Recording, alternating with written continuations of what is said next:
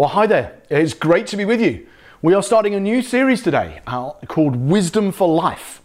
And we're going to be looking at the wisdom, some of the wisdom literature in the middle of the Bible. Um, we're going to be looking at the book of Proverbs and then later on in the series a bit at the book of Job and the book of Ecclesiastes as well. But today we're going to be starting our series Wisdom for Life. And if you have a, a Bible, do you want to turn to the book of Proverbs and chapter 31? Proverbs chapter 31. I don't know about you, but these times are extremely unsettling and traumatic for most of us, I suspect. And this is a time when we need wisdom to know how to live well. Right? I'm, I'm finding myself asking questions that I hadn't even thought of a month ago or six months ago.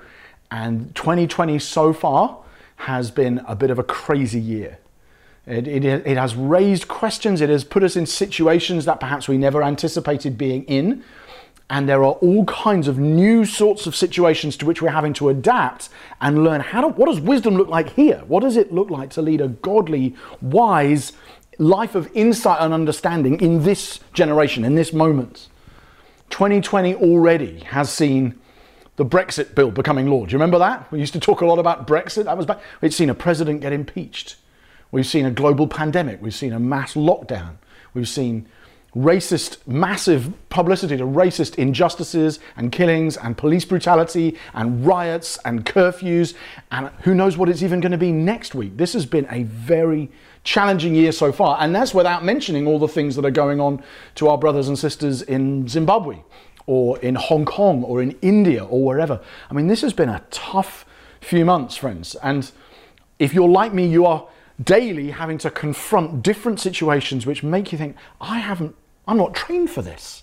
Like I didn't, this isn't what I came into the Christian life. I didn't think it was going to be this.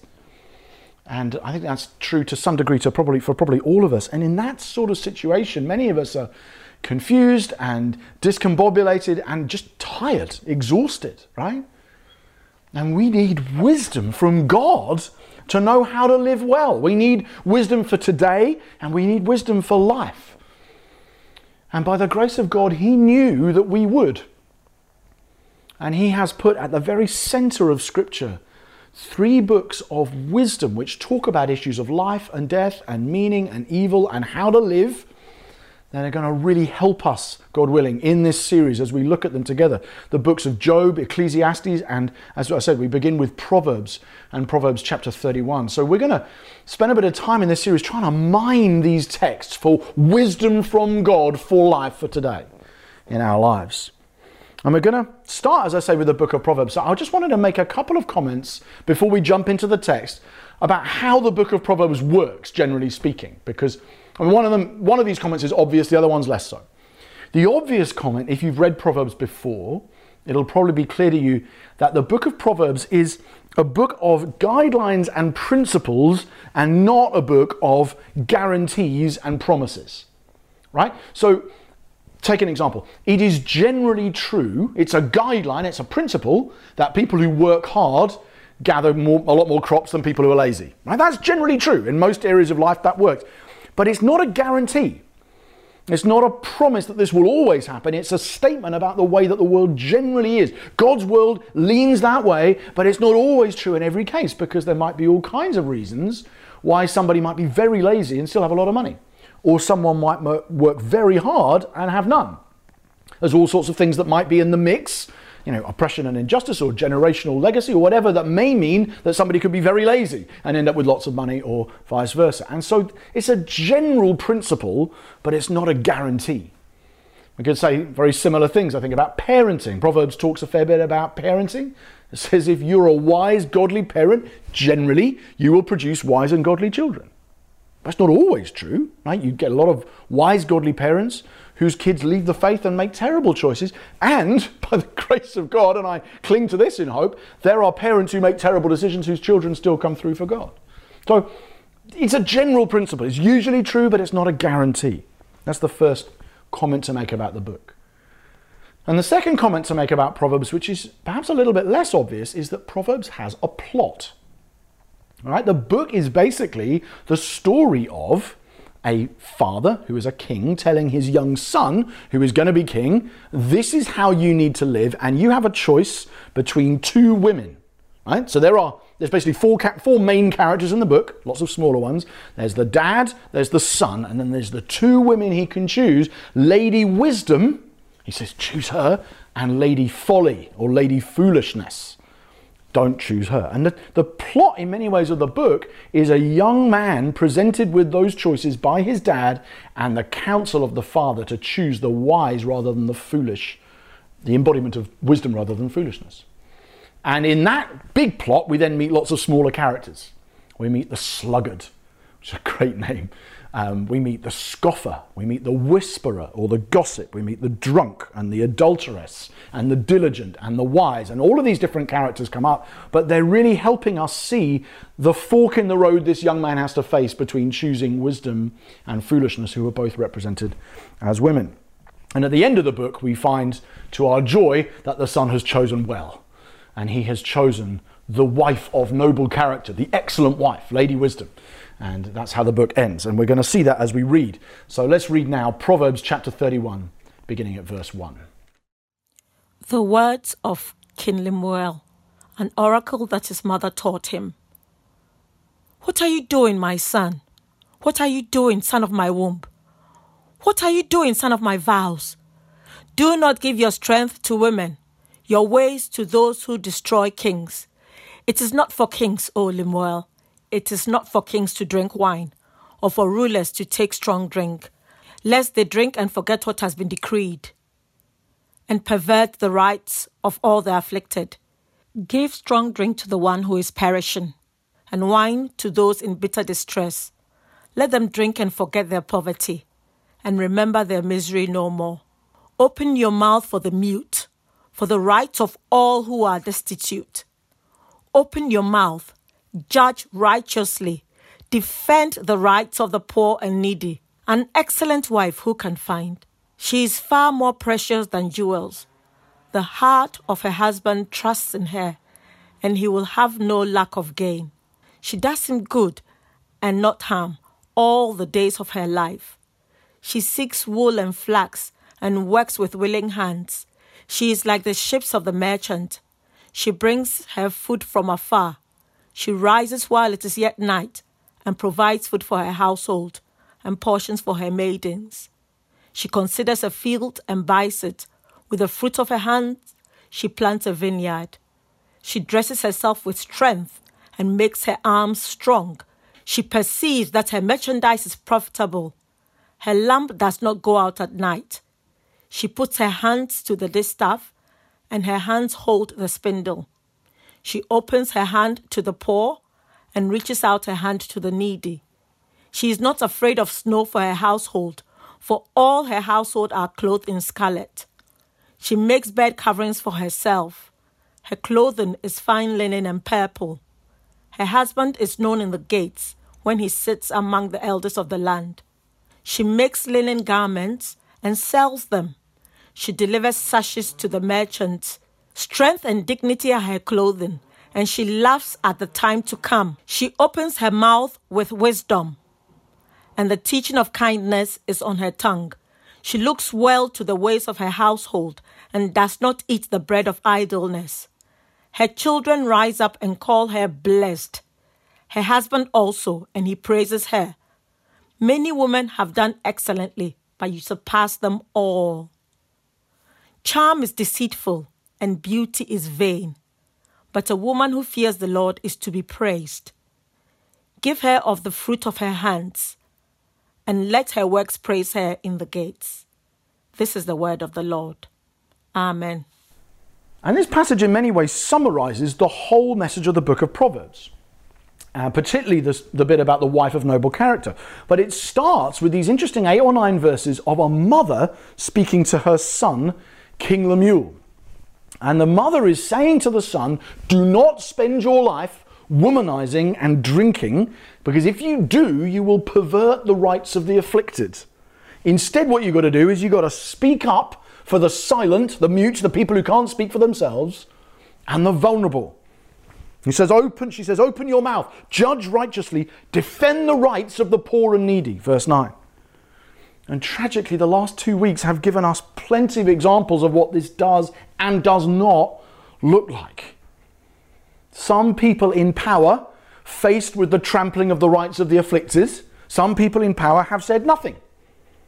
Others have said things that make the situation worse, like law and order, or when the looting starts, the shooting starts. Or on one occasion, use rubber bullets to disperse a crowd who's protesting, sent the horses in, sent the tear gas in, in order that he can walk across the street to have a photo op holding a Bible in front of a church. And of course, then brandishing a Bible in front of the world, a Bible which contains the words of King Lemuel to his son Open your mouth for the destitute and the mute and the afflicted. What are you doing? I just, I think King Lemuel's mother would have something to say about the way that that book was brandished that day. What are you doing, oh my son? What are you doing? Don't give your strength to, don't be a womanizer. Don't be a drunk. Don't use your power that way. Instead, give your power to speak for the people who can't speak for themselves and to champion justice for the oppressed.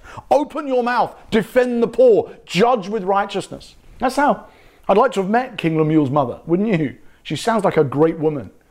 And she's speaking to her son, who is about to be a ruler. You must make sure that you exercise the power given you wisely. Is It's a message here for all of us, right? Not just for those in power, but particularly those who have a lot of power and can use it for the good of those who are downtrodden.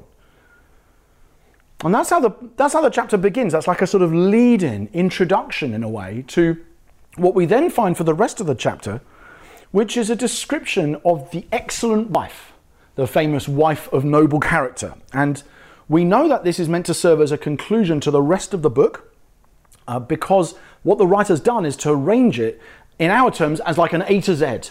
Right? What they've done is there's 22 verses in the poem, and each of those 22 verses begins with a successive letter of the Hebrew alphabet. Right? They have 22 letters, not 26. But this is, in other words, the first verse begins with an A, the second with a B, the third with a G, and all the way down the alphabet. And that really helps us because that says that the writer is trying to present us with an A to Z of wisdom. It's not just a description of an individual woman. And it's actually helpful that we know that because otherwise we might read the entire chapter as if it was just a description of the kind of wife a young man should choose. And of course, it does mean that. We can and should read this at an individual level. That's helpful. I did when I was thinking about when getting married to Rachel. I almost read Proverbs 31 and reflected on it and thought, yeah, Rachel's like that. Rachel is a woman of valor, a woman of strength, a woman of nobility and honor, like this. And so, and praise God, that's how she's turned out to be. And, and I'm grateful to God for that. So it's good to read it at an individual level. You, many of you see me do this before, but we can read the Bible at multiple levels. There is an individual level here but the individual level sits within a, a much bigger picture, which is that this is not just about the kind of fiance you should choose, young man. This is about the, the woman, lady wisdom that you should choose. This is what she is like. This is like a conclusion, as I said, to the plot of Proverbs, where you have a choice between folly and wisdom, and you're going to choose wisdom. So, this is a description not just of a really great young lady, this is a description of the embodiment of wisdom in a woman. So it's not just saying to young men, choose a fiance like this. It's saying to all of us, male, female, old, young, single, married, saying to all of us, this is what wisdom is like. Choose her and reject foolishness.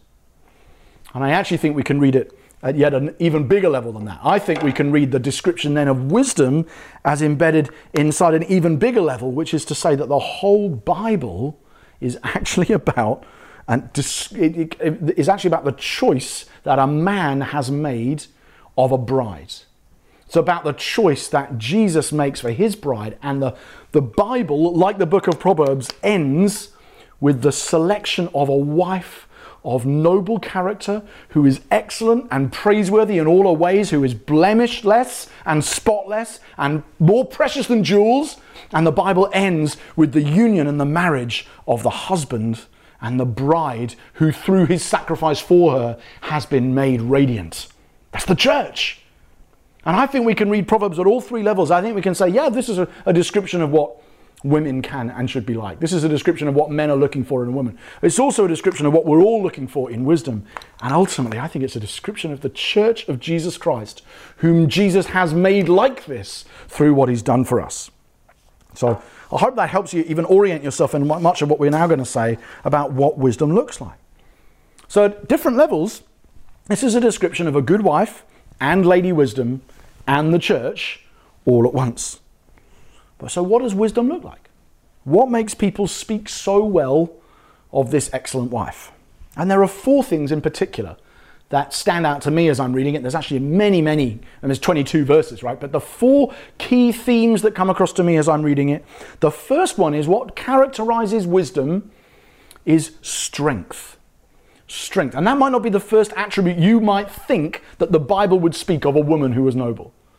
But that's how the Bible speaks. And again, you see this embodied in women like Ruth and Esther and Hannah and Mary throughout Scripture. And this is a woman of strength, right? Verse 17 she dresses herself with strength and makes her arms strong. Verse 25 strength and dignity are her clothing, and she laughs at times to come. That's such a beautiful phrase, isn't it? This is a kind of strength that is not basically about aggression and muscles, let alone about violence, which is how in much of the ancient and modern world you might think about strength. This is a strength that is about resilience and dignity and actually hope for the future, right? She laughs at times to come because she knows God is going to do well for her. Right? This is a kind of strength that doesn't look so much like this or like this, but perhaps a bit more like this, or even like this. That's what strength is in the wife of noble character. That's what strength is in the Christian life as well. Strength in Christianity is defined by the way Jesus uses his strength, not by the way that the world uses theirs. I was reading a, a, book. I mean, this is going to sound very nerdy. I am a. I guess you all knew I was a nerd, but I was reading a book recently about the the kind of wood that they use to build ships to sail around the world. And before they made everything of metal, of course, but made, made things out of wood. And what kind of wood was the strongest and most robust that they would use? And it talked about how they would look, and in this country, when they were building ships, talked how they would look for wood that had grown on oak trees that were in very windy areas.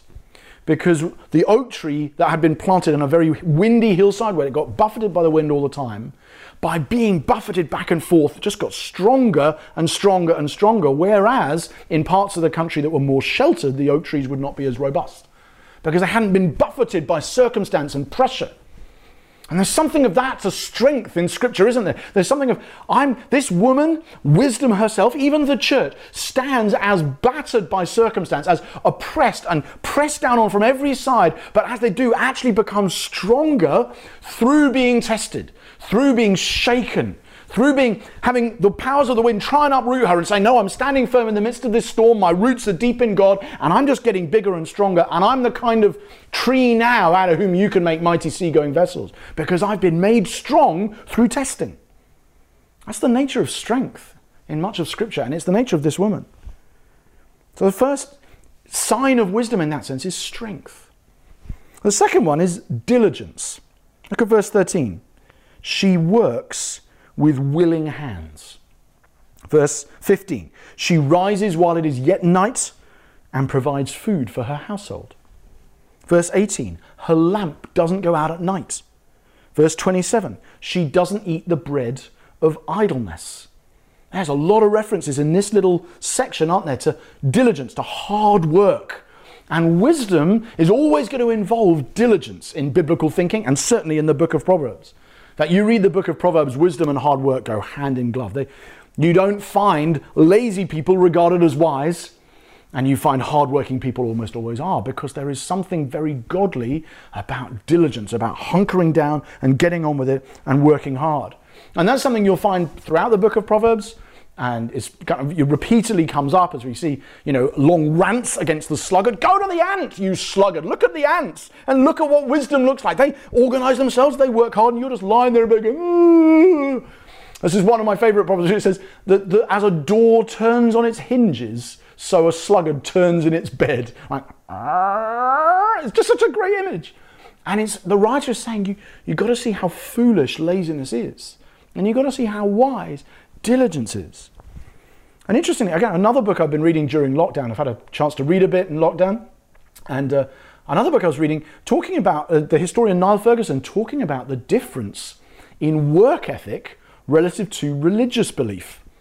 And it's very interesting. He, as a historian, I don't think writing as a Christian, as far as I know, but describing the fact that actually the work ethic of Christianity and he's making the case in some sections Protestant Christianity is quite noticeably different from the work ethic in post Christian society. And that basically he makes the case that Europe has got lazier in terms of numbers of hours worked in a year and all sorts of other metrics, but Europe has got lazier as Christianity has faded, which I found really fascinating. He, he's not he never makes any reference to Proverbs or, in fact, really to the Bible in this case. He just gets out charts and figures, but he says this is one of the interesting things you can see is there is a connection between people's Christianity and their work ethic, which and then he says, and of course China is going up and up and up in work ethic at the same time as it's becoming more Christianized, which is a really interesting comment he's making in his argument.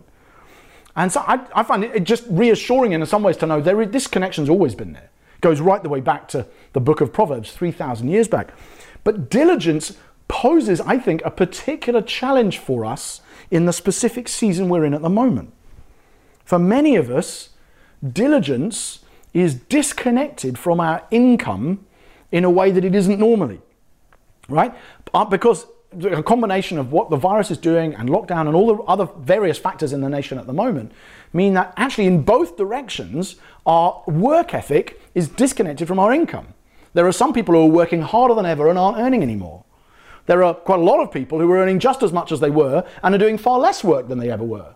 Do you see that there is? A, it's weird that the way society works at this moment in time has severs what is a pretty natural link through most of history between the amount you work and the amount you earn. Now, some of that's good, right? Some of it's good. I'm for various elements of that development in the nation we're in and the context we're in at the moment. But for most of history, it would have been too obvious to need to say. Of course, if you work hard, you're going to be able to get your crops more than the person who doesn't do anything. But for many of us, that's a particularly pressing challenge now, and we might find temptation to laziness and idleness in the season we're in. Some of us are thinking, that's not my problem. Great. But there might be some of us who actually are as our productivity is not being monitored in the same way because we're working at home rather than seen by other people, the temptation to be lazy or idle might be pretty strong. And the writer of Proverbs saying, if you, the woman of wisdom, is a diligent person, the, the, the, the wise Christian life looks like hard work. And we rest as well. We rest one day in seven. Praise God. That's what, God willing, we're doing right now. We are resting and refreshing ourselves in the goodness of God. But there's a lot of work to be done as well. And that's the natural state of being in this world. And the writer of Proverbs says that's what wisdom looks like. The third thing wisdom looks like, it looks like compassion. Verse 20 She opens her hand to the poor and reaches out her hands to the needy. Verse 26 the teaching of kindness is on her tongue. Strength, wisdom looks like compassion. And in our culture and in many cultures, strength and compassion can look like they're almost at opposite ends of a spectrum. Right? Strength feels like it's hard and merciless, and compassion and kindness look soft and weak. And that's often how people think about it that there's this way of strength and then there's the way of kindness and compassion. But in Scripture, the opposite is true. It's not just that that, that, that uh, spectrum disintegrates, it's that the opposite is actually true, that the strongest people, obviously, ultimately, the Lord God Himself, the strongest people, the ones with the most power, are the most compassionate. And those with power have been given that power to use, as we've already mentioned, on behalf of the powerless. And the ultimate example of that is, of course, the cross, where the creator of the universe comes and lays down all of the mighty signs of strength and power he has, and instead comes and says, I'm going to exercise compassion on these people because they can't save themselves. And he's the kind of person who, on his way to the cross, would have one of his friends get a sword out and try and defend him. He says, What are you doing? Put your sword away. I could whistle, and thousands of legions of angels would destroy all these guys. I don't need your strength. I'm coming to serve these people in compassion. I'm coming to wash feet. I'm coming to die for them. I am the ultimate in strength and the ultimate in compassion together. And then, even as he's walking towards the cross, there are women weeping over his fate. And he turns to them and he says, Daughters of Jerusalem, don't weep for me, weep for yourselves and for your children. It's an incredible display of compassion, yet coming from the ultimate in strength. There is nothing and no one stronger than the one who calls the stars into being and sustains them by the word of his power, as we saw a few weeks ago. And yet here he is expressing compassion on every last person in humanity, even the ones, especially the ones who are killing him. And so we see wisdom is an embodiment not just of strength and diligence, but also of compassion and kindness. And then finally, the fourth characteristic of wisdom we see in this woman is fear. But notice the right kind of fear, right? Notice what this woman fears and what she doesn't fear. Right? It says in verse 21 She's not afraid of snow for her household. That is, she's not afraid of the elements. She's not afraid that her family's going to get cold or be unable to support themselves. Verse 25, she laughs at times to come, as we've seen. She's not afraid of the future. She's not afraid of the weather or the elements. She's not afraid of threats. What's she afraid of? She fears the Lord. She fears the Lord. Verse 30 charm is deceitful, and beauty is vain but a woman who fears the Lord is to be praised. That's how this writer encapsulates not just the ideal fiance. He's not he is saying to young men, don't look just for charm and beauty. You want to look for a woman who fears God. Of course he's saying that to young men. And if you're a young man today considering whether or not to get married, that's what you're looking for. But this is not just speaking to young men, this is speaking to all of us, saying you need to choose wisdom, and you need, you need to know that wisdom is defined not by charm and beauty in you, in anybody else, in celebrities, in people you might aspire to be. That's not what wisdom looks like. Wisdom looks like the fear of the Lord, because if you fear the Lord, you don't have to fear the snow. Now, you don't have to fear the future. You can laugh at times to come if you fear the Lord, because the fear of the Lord is the beginning of wisdom. And the woman who fears the Lord is greatly to be praised. If you fear God, you don't need to fear anything else. And so the life of wisdom is a life of strength and diligence and compassion, but it's also a life of the fear of the Lord. So this passage isn't just talking to young men. This passage is talking to all of us about the life of wisdom, and it's also talking about what the church of Jesus Christ is ultimately called to be. And if the Bible stopped with this chapter, I think that'd be pretty intimidating, wouldn't it? Right? I would read that and I'd think, oh Lord, that's not me. I'm not that strong. Right? Many of us know that. I'm not that. We're not that strong. We're not as resilient or as diligent as we want to be. Especially in times like this. We find ourselves exhausted and afraid with much less probably hope and maybe even less compassion than we hoped we might have. And I feel that, and I expect many of us do.